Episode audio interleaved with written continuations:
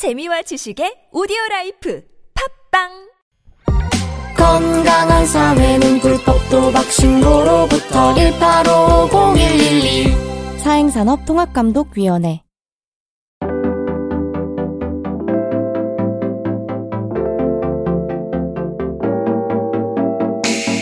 클래식이 알고 싶고 클래식이 듣고 싶은 모든 분들을 위한 방송입니다. 클래식이 알고 싶다. 레알 지금 시작합니다.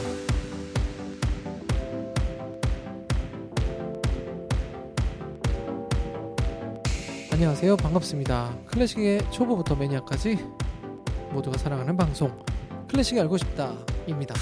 피아니스트 클래식 연구가 아닌 뭐 아님 함께합니다. 안녕하세요. 안녕하세요. 반갑습니다. 저는 songwriter 데이브니어 데님이에요. 네, 지난주 오페라타 박쥐 아 너무 재밌었습니다. 야 정말 콩쥐도 아니고 팥쥐도 네. 아니고 박쥐. 박쥐 야 이거 정말 재밌쥐 아니 이 뒤죽박죽 스토리 너무 재밌었어요. 네, 뒤죽이 박죽이지만 네, 잘 따라오셨죠. 그럼요. 네, 또 음악도 굉장히 시- 신났잖아요. 네 맞아요. 네, 근데 무엇보다도 저희 레알 극장 아닌과 대님의 그 능청스러운 연기에 네, 쓰러지신 분들 많이 계세요. 네. 저희가 사실 뭐 이렇게 이렇게 오페라 대본을 가지고 연기를 하면서는 뭐 이런 생각뿐이죠. 야 이거 정말 네, 한 번에 잘해야 해. 음흠. 그러다 보면 뭐 몰입하게 되죠. 그렇죠. 네, 나는 누구고 여기는 어디 이런 생각 안 하죠. 어, 네. 네, 안 하게 어, 됩니다. 자 연기 한 10년 하신 것 같습니다. 네, 고등학교 졸업하고 바로 네. 연기했으니까. 야 지금 연기인가요 이건? 네 알겠습니다. 자 아니 근데 아님 박쥐 2편은 언제 하시는 거예요? 어머 그렇네요. 네. 네. 오늘 제목을 보니까 박쥐 2편이 아니에요. 새치기 항상 어딜 가나 새치기에서 들어오는 분들 계세요. 아, 네네. 네, 다음에 2편도 기대해 주세요. 네, 좋습니다.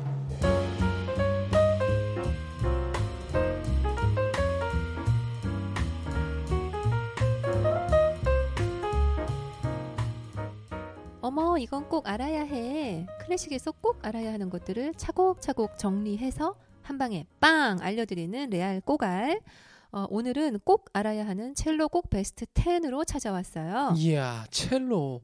아, 근데 보니까 주변에 첼로 음색 좋아하는 분들이 정말 많더라고요. 네, 그런 것 같죠.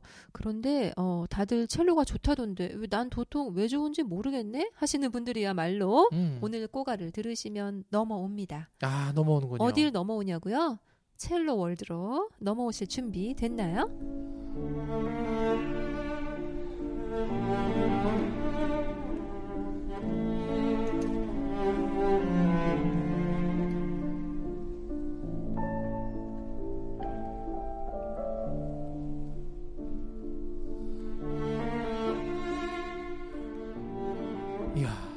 소리 역시 정말 너무 좋네요. 이 곡이 첼로 베스트 첫 곡인가요? 아, 자, 그럴 리가 없죠. 아니에요. 네, 아니네요. 왜 아니냐면요. 오늘 소개해드리는 첼로 띵곡, 명곡들은요. 오리지널 첼로 곡이어야 한다는 게 우선 조건이에요. 그러니까 지금 들으시는 슈베르트의 세레나데는 원래는 가사가 있는 가곡이니까 오늘 첼로 곡 베스트 10에서는 소개해드릴 수가 없죠. 아, 그런 거군요. 네, 그러니까 원래 작곡가가 첼로를 위해서 작곡을 했고 수백 년의 세월 동안 계속해서 사랑받고 있는 곡들을 나누는 거죠. 자, 주위 분들과 아낌없이 냠냠 나눠 드시기에 좋은 첼로곡 베스트 10과 동시에 세계적인 첼리스트들과의 만남은 덤으로 드려요. 아, 안 그래도 첼로를 진짜 좋아하거든요. 저도 오늘 레알 곡을 이후엔 정말 첼로와 사랑에 더욱 빠질 것 같네요. 네, 그것도 짝사랑이라지요. 네.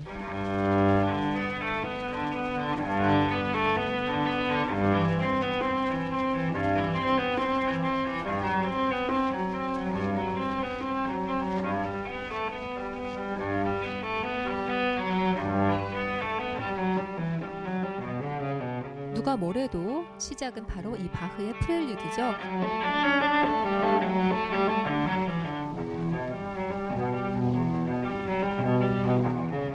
바흐의 무반주 첼로 모음곡 1번의 프렐류드.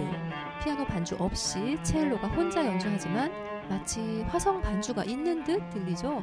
첼로가 선율을 연주하는 동시에 매 마디의 화성을 함께 만들어내고 있어요. 그래서 무대 위에서 첼리스트 혼자 연주하더라도 무대가 꽉 찬 느낌마저 들죠. 밝고 따뜻한 첼로 음색, 바로크 시대의 고풍스러운 느낌 충분히 느껴보세요.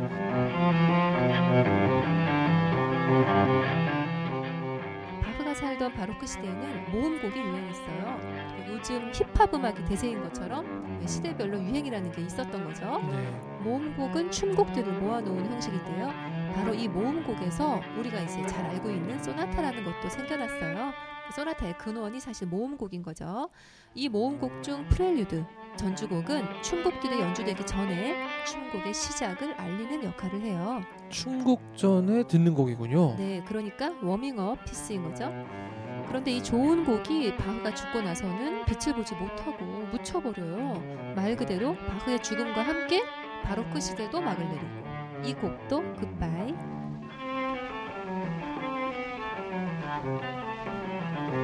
그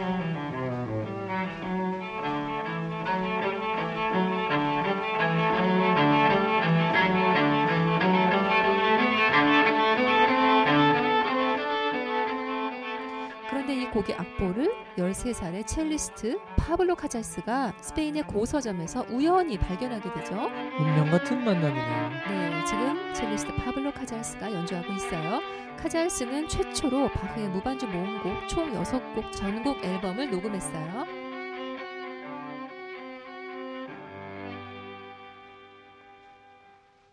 와 레코딩으로 카잘스의 바흐를 들을 수 있는 게 어찌 보면 진짜 감사한 일이네요. 네, 그렇죠. 어, 녹음을 남기지 않았다면 불가능한 것이 되었겠죠. 녹음 기술의 발명이 연주자들에게 되려 독이 되었다는 견해도 사실 많지만요. 전체 역사를 놓고 보면 이것도 기록의 일환이잖아요. 역사의 기록이라는 측면에서 봤을 때 연주자의 음반은 그 자체가 인류의 보물인 거죠. 우리가 라흐마니노프를 작곡가로서뿐 아니라 피아니스트로도 기억할 수 있는 것 또한 이런 녹음 기술 덕분이고요. 아 그리고요 이 곡은 또 유난히 연주자마다의 다양한 해석을 보여주는데요. 지금 들으시는 카잘스의 연주가 아무래도 이 많은 다양한 해석들의 교과서가 되어줬겠죠. 어 카잘스가 기초를 잘 닦아놓은 거네요.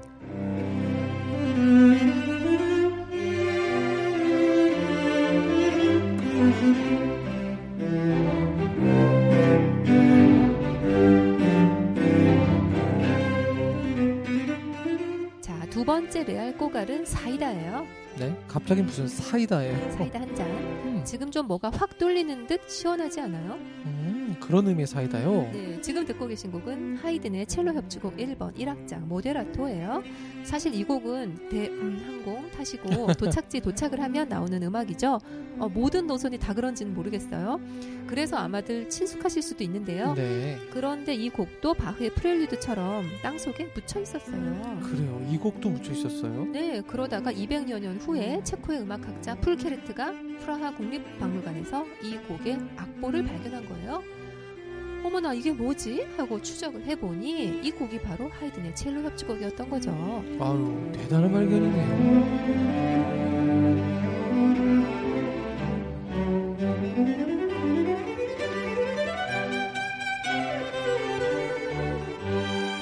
있으면 아주 상쾌한 기분, 사이다 한 잔 drinking 한 것 같죠? 네, 지금 들으시는 연주는 헝가리 출신의 첼리스트 야노스 슈타커의 연주인데요. 야노스 슈타커는 로스트로포비치와 피아티고르스키와 함께 20세기 대표 첼리스트 중 한 명이에요.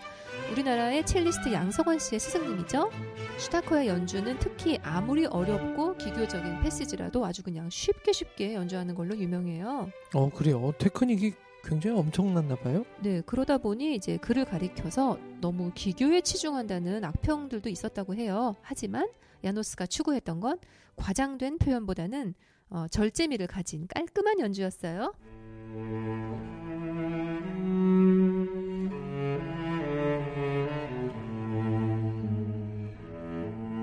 겨울잠을 자던 첼로가 봄이 왔나 하고 내다보는 것 같아요. 그럼 피아노가 시냇물 흐르는 소리를 들려주면서 응, 봄 맞아 라고 하는데요.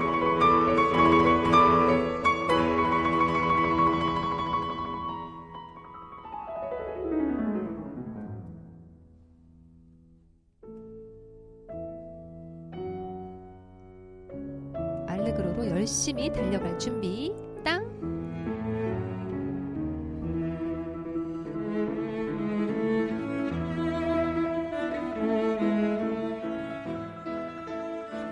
지난번 들려드렸던 레알 꼬갈 베토벤 피아노 소나타에서 알아야 할 10가지 중에서요. 베토벤의 소나타를 전기, 중기, 후기로 나눈다는 말씀 기억하시죠? 어우 그럼요. 사실 근데 그렇게 나누기도 한다는 걸 원래 전혀 몰랐었죠.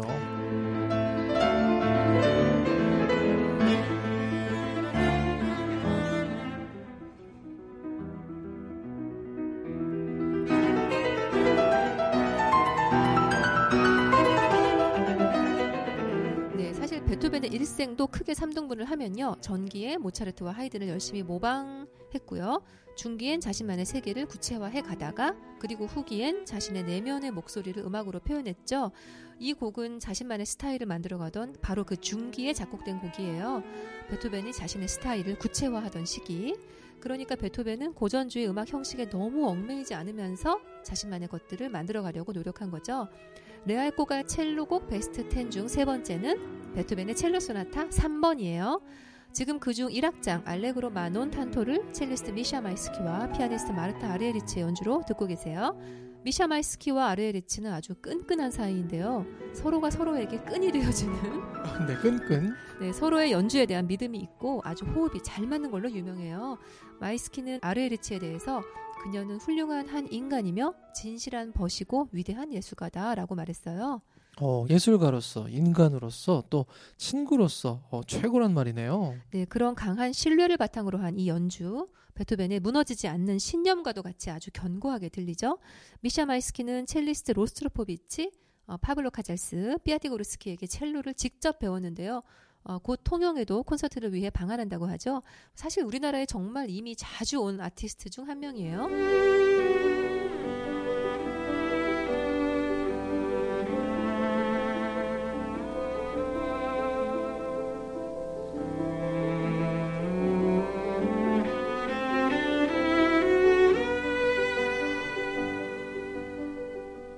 까미오 생상의 백조, 첼리스트 피아티고르스키 연주로 듣고 계세요. 야, 너무나 이렇게 좋을 수가 있을까요?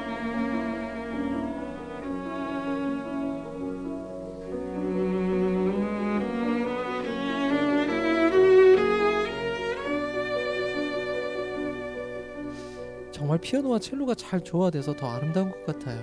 네, 백조처럼 우아하게 피아노가 잔잔한 물결을 그리면서 그 위로 아름답게 선율을 그어가는 이 첼로가 백조를 떠올리게 하는데요.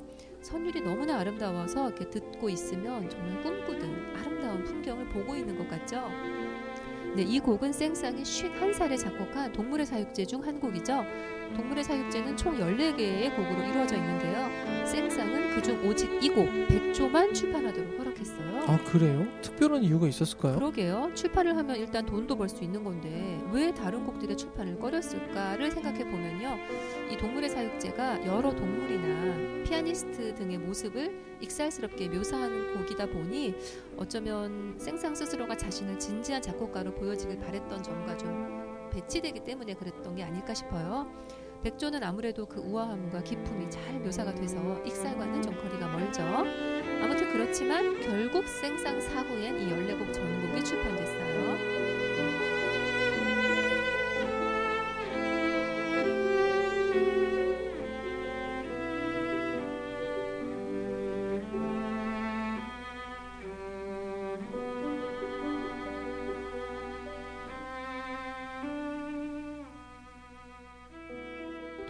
사육제는 떠들썩한 축제 분위기를 동물 이미지에 비유해서 음악으로 풀어낸 곡인데요. 그중 백조는 원래는 두 대의 피아노와 오케스트라의 첼로 주자의 독주로 연주해요.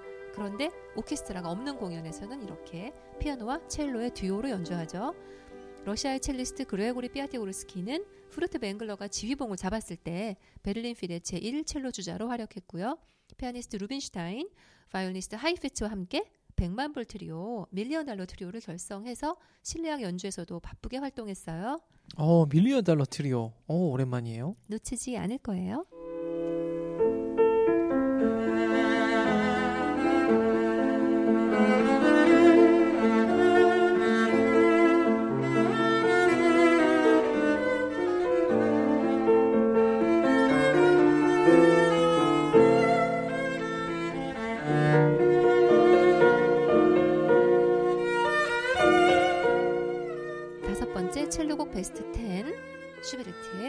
아르페지오네 소나타예요.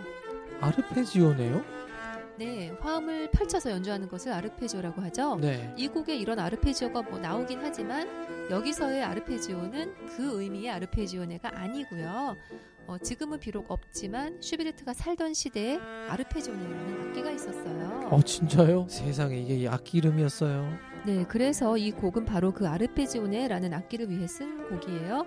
요한 게오르그 슈타우퍼가 발명한 이 아르페지오네는 기타와 첼로의 특징을 동시에 갖는데요. 기타보다는 조금 크고 첼로보다는 조금 작아요. 이 악기는 10년 정도 사용되다가 사라져 버려요. 아이고 아쉽네요. 네, 지금은 이 악기가 없기 때문에 이렇게 첼로로 연주가 되고요. 어, 간혹 비올라로도 연주가 돼요.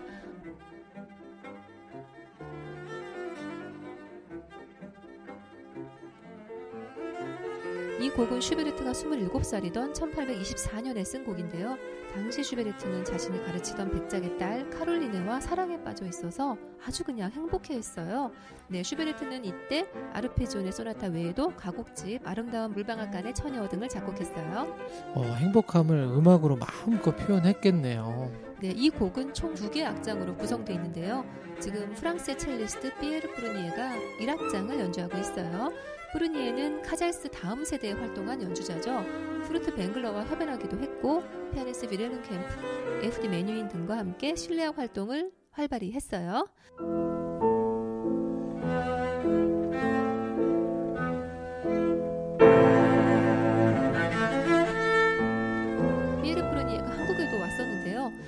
음악을 사랑하는 사람은 그 사랑을 다른 사람에게 전하는 일이 무엇보다 중요하다라고 말하며 음악에 대한 사랑을 연주로 실천했던 첼리스트예요. 다른 사람에게 좋은 것을 주고 싶은 그 마음이 참 아름다운 연주자네요.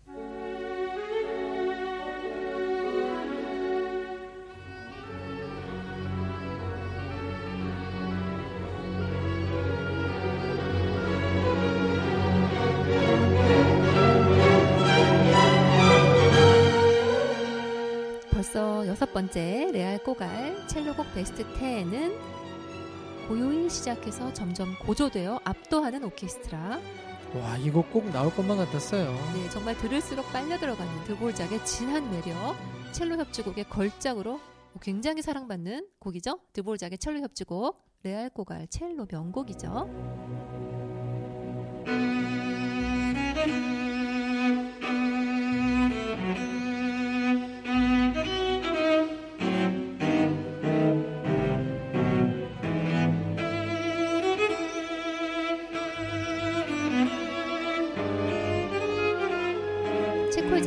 안토니 드볼작은 아내 떨버 부인의 초청으로 미국으로 건너가서 뉴욕의 음악원에서 학생들을 가르치며 그 토착 인디언의 음악과 미국의 연가를 접하고 새로운 자극을 받게 되죠.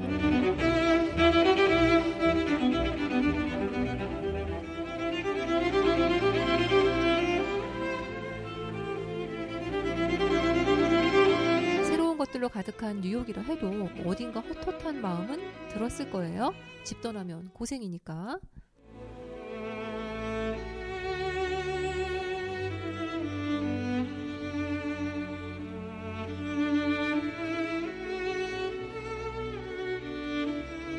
고국이 그리운 마음에 미국에서 보내는 마지막 해에 고국으로 돌아갈 날만을 기다리며 작곡한 곡이 바로 이 곡, 첼로 협주곡이에요. 지금 1악장 알레그로를 듣고 계세요. 어, 헛헛함을 음악으로 꽉꽉 채웠네요. 그리고 바로 이 부분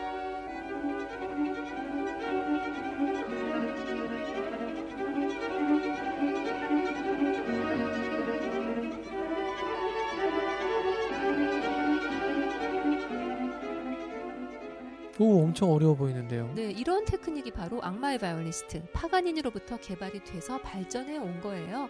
첼로에까지 적용이 된 거고요. 어, 드보르작이 파가니니의 영향을 받은 거군요. 그럼요, 물론이죠.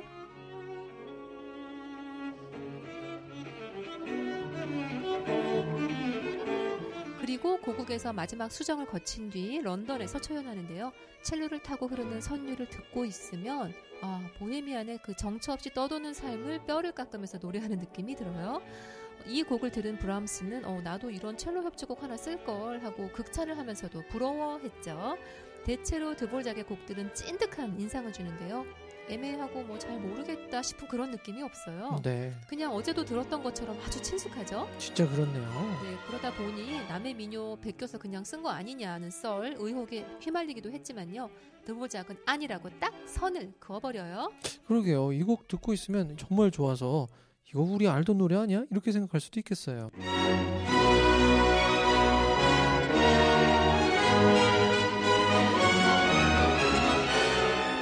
지금 러시아의 첼리스트 무스티슬라프 로스트로포비치의 연주로 1악장 듣고 계신데요.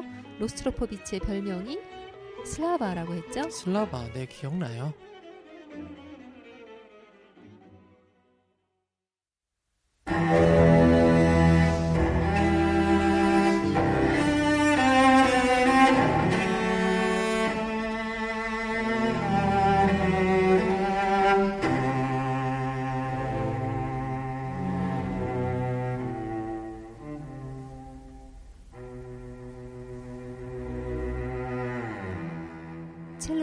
목관의 연주. 첼로의 첫 호흡을 듣자마자 확 빨려 들어갈 수밖에 없는 이 곡, 엘가의 첼로 협주곡이에요. 지금 영국의 첼리스트 자클린 디프레의 연주로 듣고 계세요.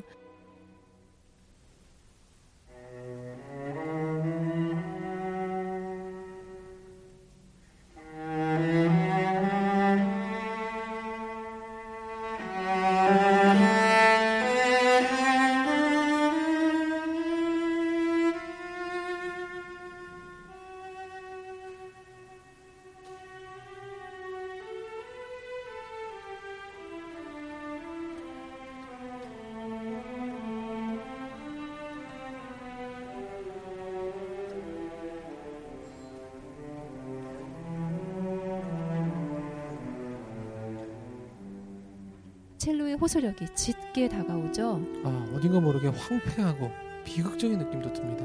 네, 이 곡은 엘가가 제1차 세계대전의 막바지에 쓰기 시작한 곡이라서 인간으로서의 그 무력함, 지친 상태를 반영하고 있어요. 음악학자들은 전쟁 진원곡으로 들린다고도 평을 했어요.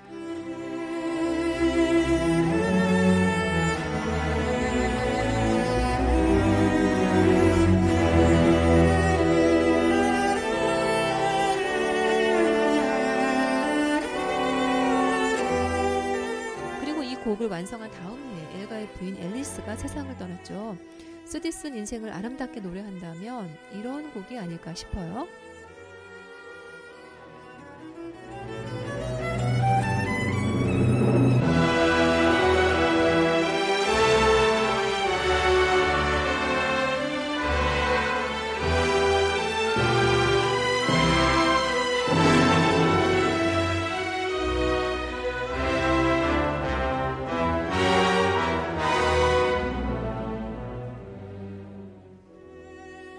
엘가와 같은 영국의 첼리스트인 자크린 디프레는 가르치는 선생님들마저도 어 그녀의 천재성에 따라가지 못할 정도로 어린 시절 두각을 나타냈어요. 게다가 카잘스와 로스트로포비치와 같은 대가들에게 배우면서 엄청난 연주자로 성장해요. 그리고 이 엘가 협주곡으로 그녀는 자신의 전설을 써내려가기 시작하는데요. 정말 신기하리만큼 그녀와 잘 어울리고 또 그녀가 잘 소화를 했죠.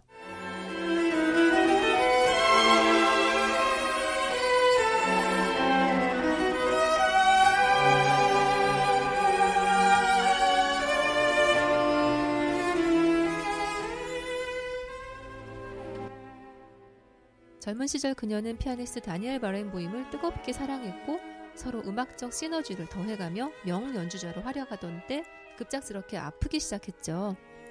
아픈 그녀의 곁에 더 이상 사랑하는 남편은 없었지만 소병 생활 중에도 자신의 힘이 닿는 순간까지 꿋꿋하게 학생들을 가르치다가 세상을 떠났어요.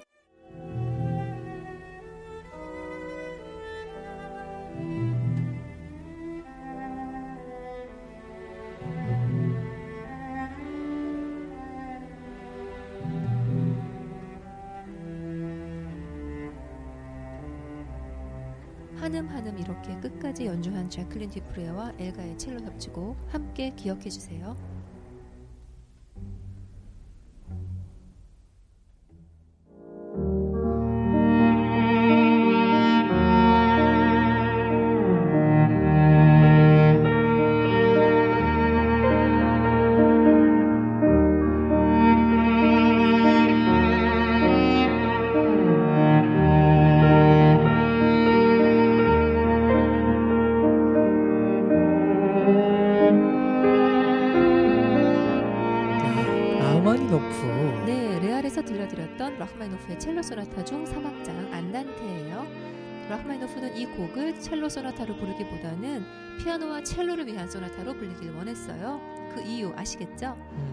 들으시는 것처럼 피아노의 역할이 첼로만큼 크기 때문인데요. 그중 또 이 3악장은 첼로의 선율이 크게 다가오는 악장이죠. 지금 연주하고 있는 러시아의 첼리스트 다니엘 샤프란은 대중에게 많이 알려지지는 않은 연주자인데요. 다니엘 샤프란이야말로 오직 카잘스에게 비견될 수 있다고들 하죠. 그 정도로요. 다니엘 샤프란 실력이 어느 정도인지 감이 딱 오네요.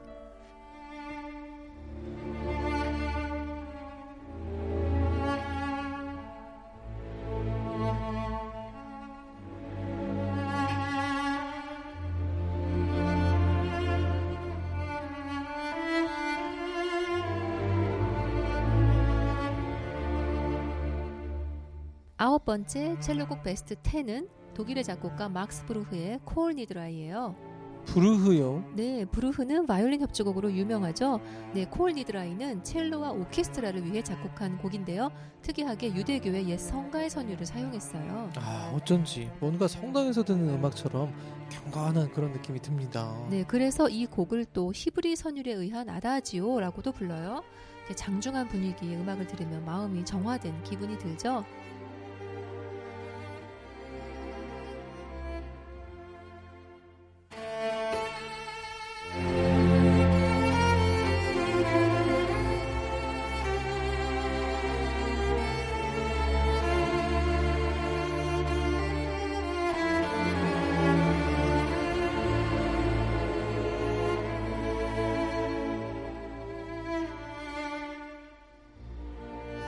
니드라이는 뭐예요? 네, 코올 니드라이는 어, 유대 교회에서 속죄의 날에 부르는 찬송가인데요. 그러니까 신의 날이란 뜻이에요. 종교적이면서 서정적인 울림을 들려주는 곡이라서 나도 모르게 저절로 기도하는 마음으로 듣게 돼요.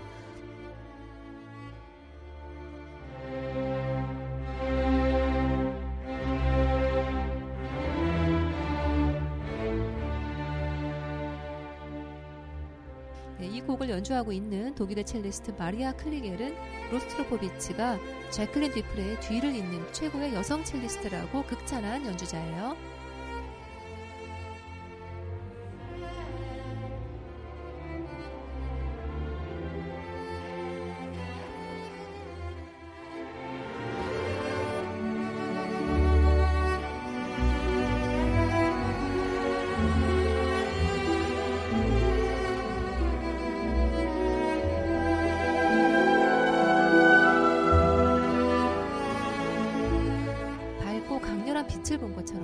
환상적인 선율을 노래하기도 해요.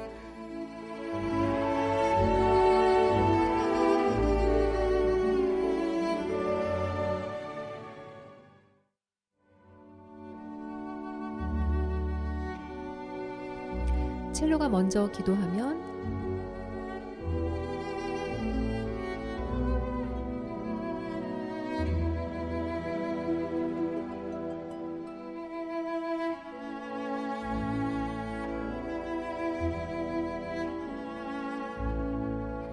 오케스트라도 함께 기도해요.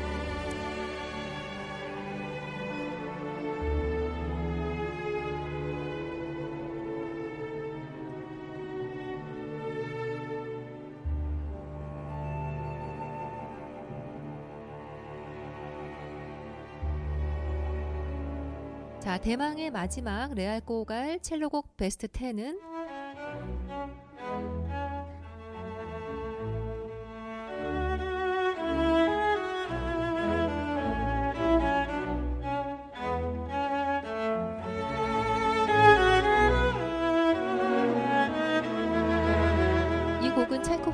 36살 겨울에 모스크바 음악원의 동료였던 첼리스트 빌헬름 피체나겐을 위해 쓴 곡인데요. 초연은 당연히 피체나겐이 했겠죠. 네, 이 곡의 제목이 로코코 주제에 의한 변주곡인데요. 그러니까 한 개의 주제와 일곱 개의 변주로 이루어져 있어요. 그런데 그만 이렇게 초연할 때 악보와 다르게 이것저것 바꿔서 연주를 한 거예요. 그랬으니 차이콥스키는 너무나 무척이나 못마땅해 했겠죠. 그래서 원곡 그대로 연주할 것을 그러니까 무언의 압박으로 표현을 했지만 결국 차이콥스키는 생전에 이 곡의 원곡 그대로를 듣지 못하고 죽었다네요. 어, 그래요? 아, 이 세상에. 근데 그럼 지금은 원곡 그대로 연주되고 있나요? 뭐 사실 차이콥스키는 변주를 8개로 썼는데요. 피, 피첸하겐이 7개로 바꿨거든요. 원곡도 연주가 이제 아예 안 되는 건 아니지만 피첸하겐의 개정판이 널리 연주되는 편이에요. 그러니까 첼리스트가 첼로 연주자로서 첼로 연주에 적합하게 바꿔놓다 보니 더욱 그렇게 된 것 같아요. 결국 거의 모든 첼리스트들이 이 곡을 주제와 7개의 변주로 연주하고 있어요. 지금 첼리스트 장한나의 연주와 로스트로포비치 지휘의 런던 심포니로 듣고 계신데요. 장한나 씨는 로스트로포비치의 제자이면서 또 첼리스트 미샤 마이스키의 유일한 제자이기도 하죠. 그런데 이 로코코 주제에 의한 변주에서 과연 이 제목에 왜 로코코라고 쓴 걸까요? 이런 의문 들고 계시죠? 아, 그런 생각이 들어야 되나요? 네, 들어요. 네. 들죠. 네, 사실 찰콥스키가 모차르트를 굉장히 존경했는데요. 모차르트의 어린 시절 초상화 생각해 보시면요. 막 좀 화려한 장식적인 옷을 입고 있고 음. 가발도 화려하고 네. 네, 실내 그 내부 장식 같은 거 보면 아주 그냥 복잡하잖아요. 그런 스타일을 로코코 스타일로 부르고요. 음악에서는 또 갈란트 스타일이라고도 해요. 네. 네, 우아하고 장식적인 스타일. 음. 네, 그러다 보니 음악에서는 좀 꾸밈음도 많이 나와요. 네, 차이콥스키는 모차르트를 좋아하는 마음을 담아서 로코코 주제라고 이름을 붙인 거죠. 그렇군요. 아, 그리고 또 특이하게 변주된 제5변주 들어볼까요?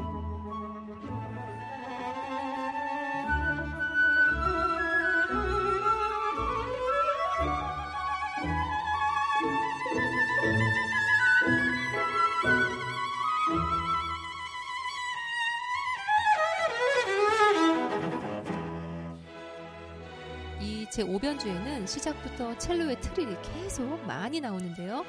아무래도 변주곡을 공부하다 보면요.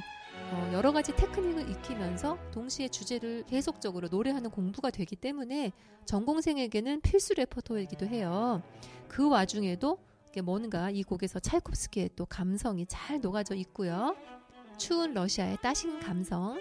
야, 아님하고 첼로곡 베스트 10 요 들어보니까 첼로가 더 좋아집니다.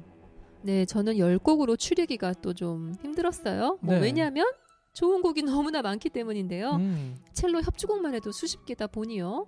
네, 충분히 좋은 곡도 어쩔 수 없이 좀 이렇게 내려놔야 했던 아쉬움을 고이 접어서 놓고 부록으로 한 곡 더 드리려고 하는데요. 이야. 반전 부록. 음흠. 아, 이 부록곡 선정도 좀 치열했다고 한다. 네, 첼로곡 베스트 10에 이은 부록곡은 바로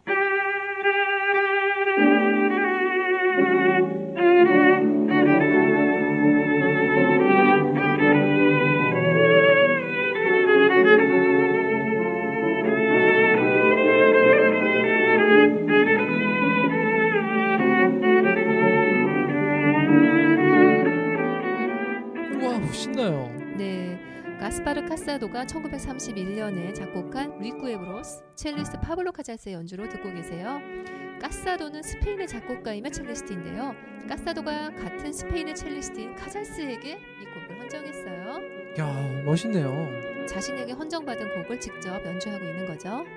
Requiebros라는 단어는 많은 스페인 곡들에서 보이는데요. 무슨 뜻일까요? 그러게요. 무슨 뜻이에요? 네, 자주 등장하는 단어라는 게 힌트인데요. 네. 왜일까요? 아, 네, 바로 사랑과 관련된 단어니까요. 네, 리쿠에브로스는 사랑의 속삭임으로 번역을 해요. 아, 그래서 음악에 이렇게 많이 쓰이는 거군요. 네, 스페인의 열정적인 리듬과 다양한 색채를 느낄 수 있는 첼로 독주곡이라서 정말 많은 첼리스트들이 격하게 애정하는 곡이에요. 네, 아, 너무 좋습니다. 처음 들으신 분들도 많으실 것 같은데요. 어, 이제부터 사랑하시게 되시겠죠? 네. 자, 오늘 10곡의 첼로 곡 베스트 10. 아, 요것을 들으면서 몰랐던 익숙했지만 뭔가 희미하고 아련했던 첼리스트들의 이름도 참 많이 맛보게 됐는데요. 자꾸 듣다 보면 더 분명해지는 날이 오겠죠. 자, 오늘 이 알게 된 첼로 명곡 10개를 잘 한번 새겨보면 좋겠네요. 자, 그래요. 오늘 저희 준비한 순서 여기까지입니다. 다음 시간에 또 좋은 음악과 이야기 기대해 주시기 바랍니다. 피아니스트 안인모 songwriter 데이브니어였어요. 고맙습니다. 고맙습니다. 바흐의 무반주 첼로 모음곡 1번 중 프렐류드 첼리스트 야노스 슈타커의 연주예요.